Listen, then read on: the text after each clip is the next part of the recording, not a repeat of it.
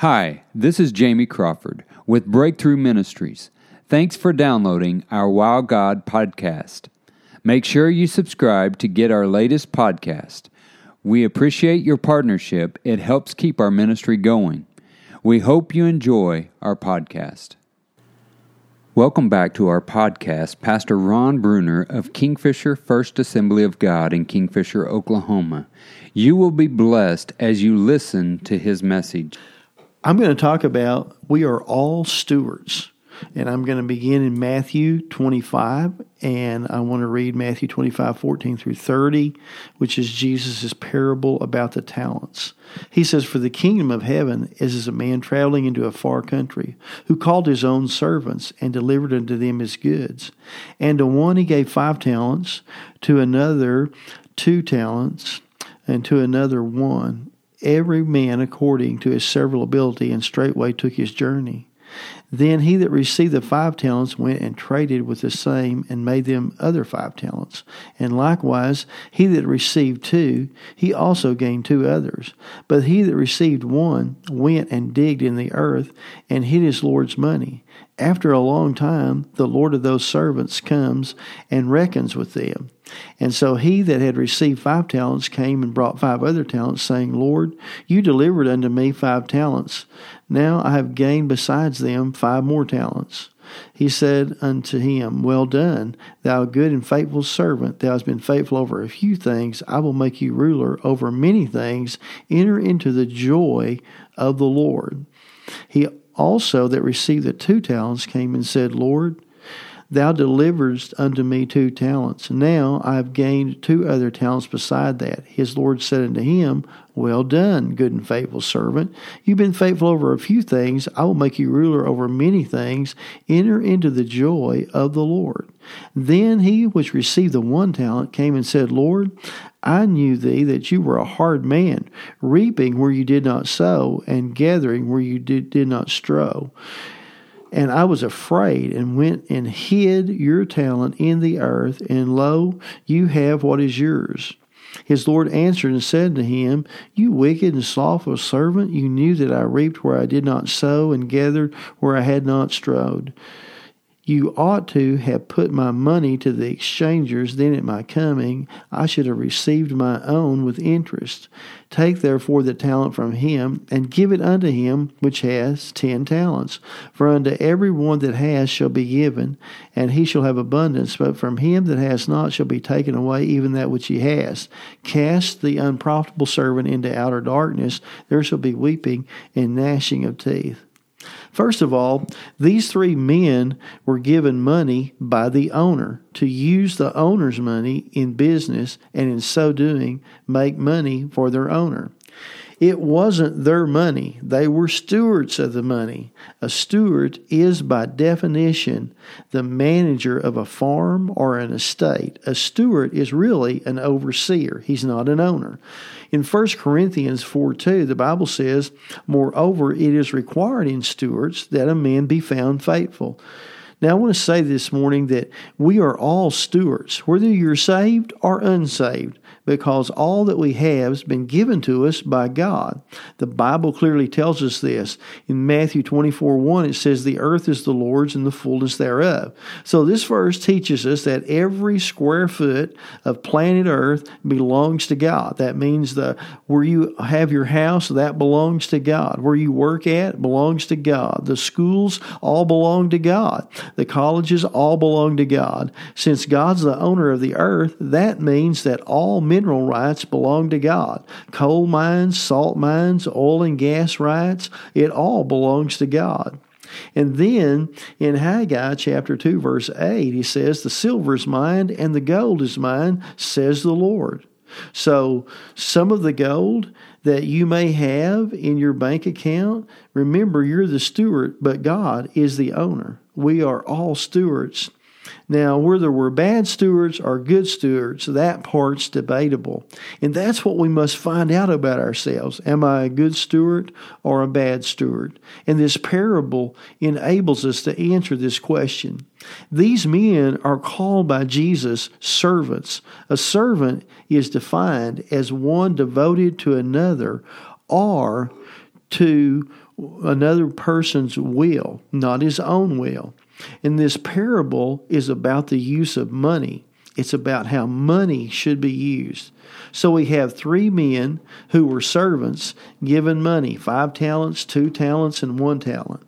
Now it's easy to feel bad for the guy who just got the one talent until we know how much a talent is. In the Bible, you could have a talent of silver or a talent of gold, and Jesus doesn't tell us in this parable which one was given out, silver or gold. But we do know this a talent of silver in today's prices would be $28,000, not a small sum. And in Jesus' day, that talent would have been equivalent to a year's wages. So all of these servants were really given large sums of money. If we use the $28,000 as, as what a talent is worth.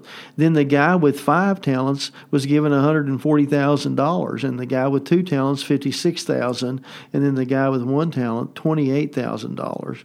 Now, two of these servants used the money as they were told to. They were good stewards of the money. We know this because this is what Jesus said about them. Now, the last man did not use the money at all. The man was not guilty of spending the money on himself. He was guilty of not using the money. In other words, he hoarded the money. Do you see money as something that should be used, or do you see money as something that should be hoarded? Now, here's the definition of hoarding. You might think, well, I'm not a hoarder, but here's the definition of hoarding it says that hoarding is accumulated or hidden or stored away and keeping in one's mind for future use. This third servant was hoarding the money for some unknown future use. And this is one reason that people hoard money in the first place is because they fear the future. And so they feel like if they have money, then, then they're safe for the future. But Safety is not in money. Safety is of the Lord. We know this from Proverbs 21 31, where it says, But safety is of the Lord. But the Lord didn't say to store the money away for future use. Jesus said, Make use of the money that I've put in your control. That's what he says to all of us. Make use of the money that's in your control.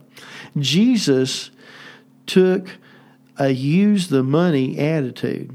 I want you to think about that. Jesus took a use the money attitude. Let's look at this in Scripture. Jesus said, use the money. Matthew 6, 19 through 21. Jesus said, lay not up for yourselves treasures on earth. Now, let me just stop there and ask you, are you being obedient to that passage of Scripture? Lay not up for yourselves treasures upon earth, where moth and rust doth corrupt, and where thieves break through and steal. But lay up for yourselves treasures in heaven, where neither moth nor rust does corrupt, and where thieves do not break through nor steal. For where your treasure is, there will your heart be also. So, are you laying up money for yourself here on earth? Jesus said, Don't do that. Is your attitude toward money one that says, this money should be used because that was Jesus' attitude. Now, here's the million dollar question, and I'd like for us to take a step back and look at this parable. What did Jesus say just before he taught this parable? In Matthew 25 13, the verse that comes just before Jesus teaches this parable says this Watch therefore, for you know neither the day nor the hour the Son of Man comes. So Jesus is saying in that verse, you don't know what the future holds. The future is uncertain. Use the money because you don't know if you have another hour to use the money or not. And if you look at the parable taught in Matthew 25, the first parable that comes before this one, you'll discover that it's the parable about the ten virgins. Five were wise, five were foolish. And remember to the five foolish ones, Jesus says in the parable, will go buy oil. and they go and they buy oil. So, you know what that tells me? They had the money all the time to buy the oil, but they preferred to hang on to the money and not have the oil. Now, personally, I'd rather have God's oil, I'd rather have the anointing than I had the money. And they really missed out. So, use the money because you don't know if you have another hour to use the money or not. Now, Jesus tells us the problems that come with laying up money. He lists his three of them that we read earlier in this verse from Matthew 6. He says, First of all, he says the money will be unexpectedly used up without you knowing it because he says, don't lay it up where the moths will eat it. Well, you know what happens. You put your clothes in the closet and then you go there one day to get it out and you discover that while it was hanging there in the closet unused, that the moths have eaten it up and you no longer have a shirt. You discover that your shirt is no longer of any good and you have to throw it away. Jesus said that's what will happen to your money. It'll get eaten up unexpectedly. And I'm just guessing that a lot of people are listening to me this morning and they're finding out that their money got used up in an unexpected way. And then, number two, the second reason Jesus says, He says it will produce corruption in your life like it did in the rich young ruler's life. Remember the rich young ruler? Jesus told him to sell all he had and come and follow him? Well, he couldn't do it. Why? Money had corrupted his life. And also, like the rich man that Jesus talked about in Luke 12 16, whose crops increased because God had blessed him so much. Remember, he tore down his barns and built bigger barns and stored it up and said, Hey, I'm going to keep it.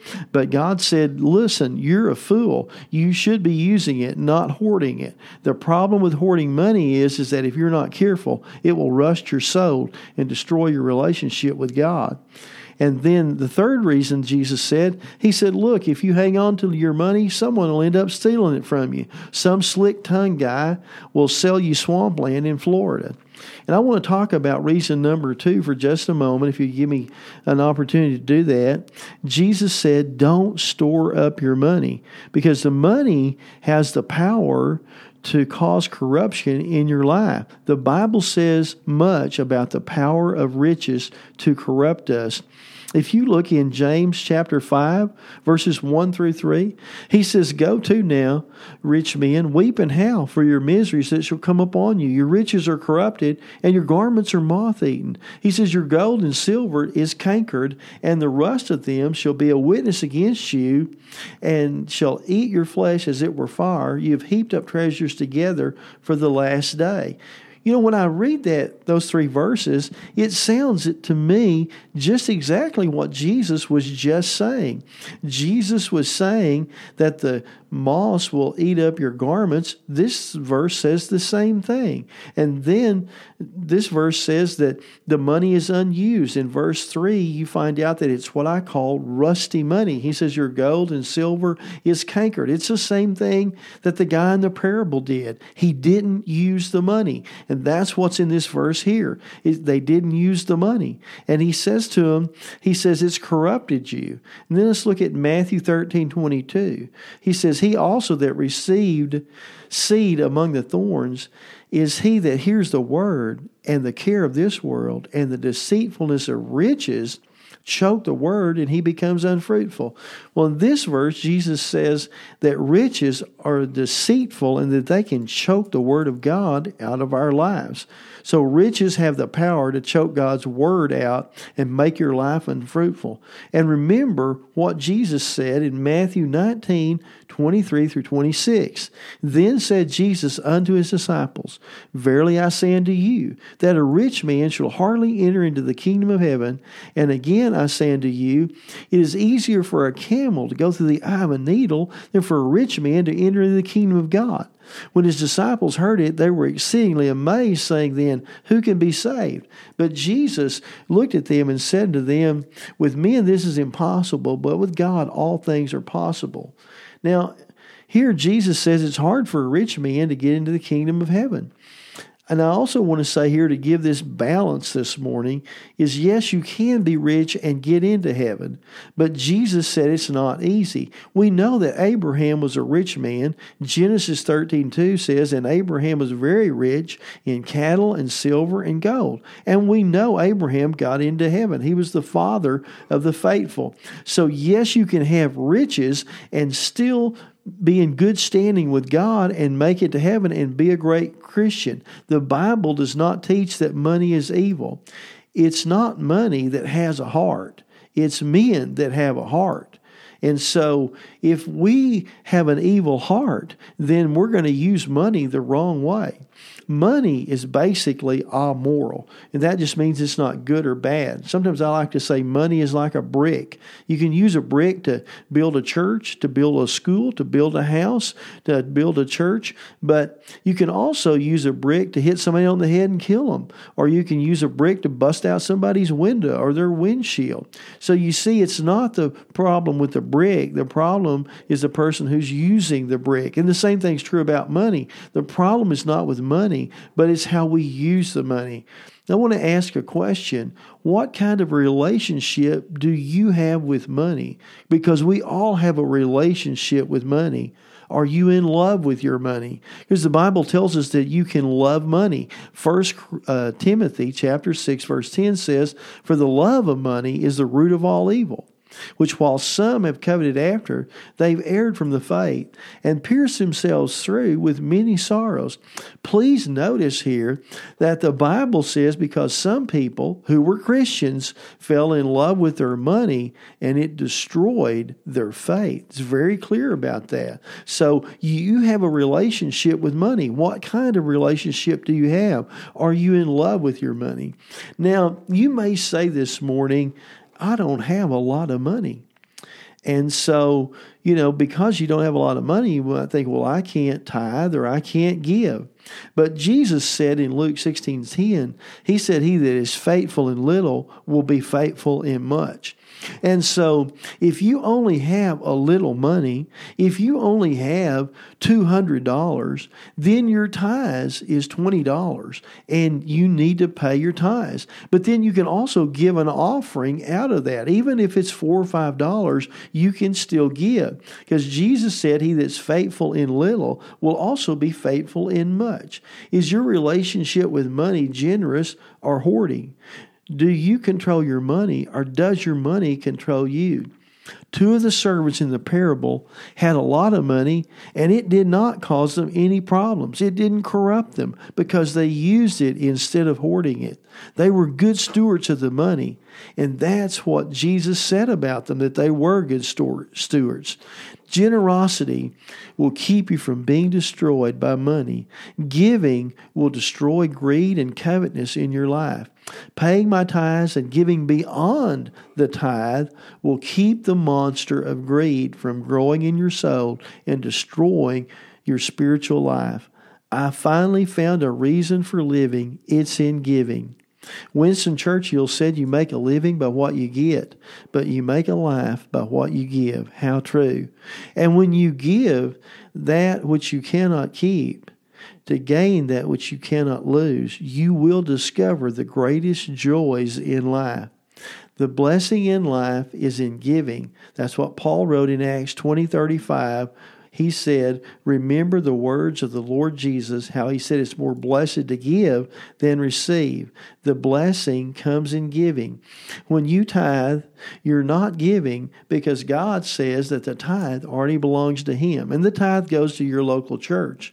You're more blessed, according to the words of Jesus, when you give. And let me say here about giving that a great ministry to give to is Breakthrough Ministry. James and Iris Crawford. I've had the privilege of knowing them their entire married life, and I knew James years before he got married.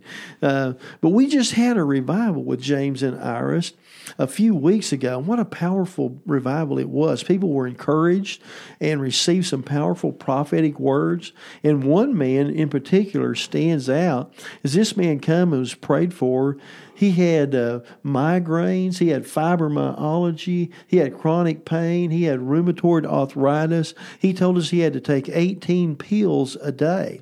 And God healed him. He came back the night after he was prayed for and testified and said that he had not taken a single pill in that day. And so, a great place to give is Breakthrough Ministry. Consider giving to Breakthrough on a monthly basis. Use the money that God has entrusted in your care to advance His kingdom, and you will be a good steward. Use the money that God has blessed you with, and God will multiply that and bless you with more. Even if you only have a small amount that you can give, I encourage you to do that, to give that small amount, because if you will do that, you will discover that God will bless you with more. God bless you, and thank you for listening to this podcast today. Thanks for listening. We hope you will stay connected by subscribing to our podcast and becoming a partner to our ministry. Go to breakthroughevangelism.com and follow us on all our social media. We want you to be blessed.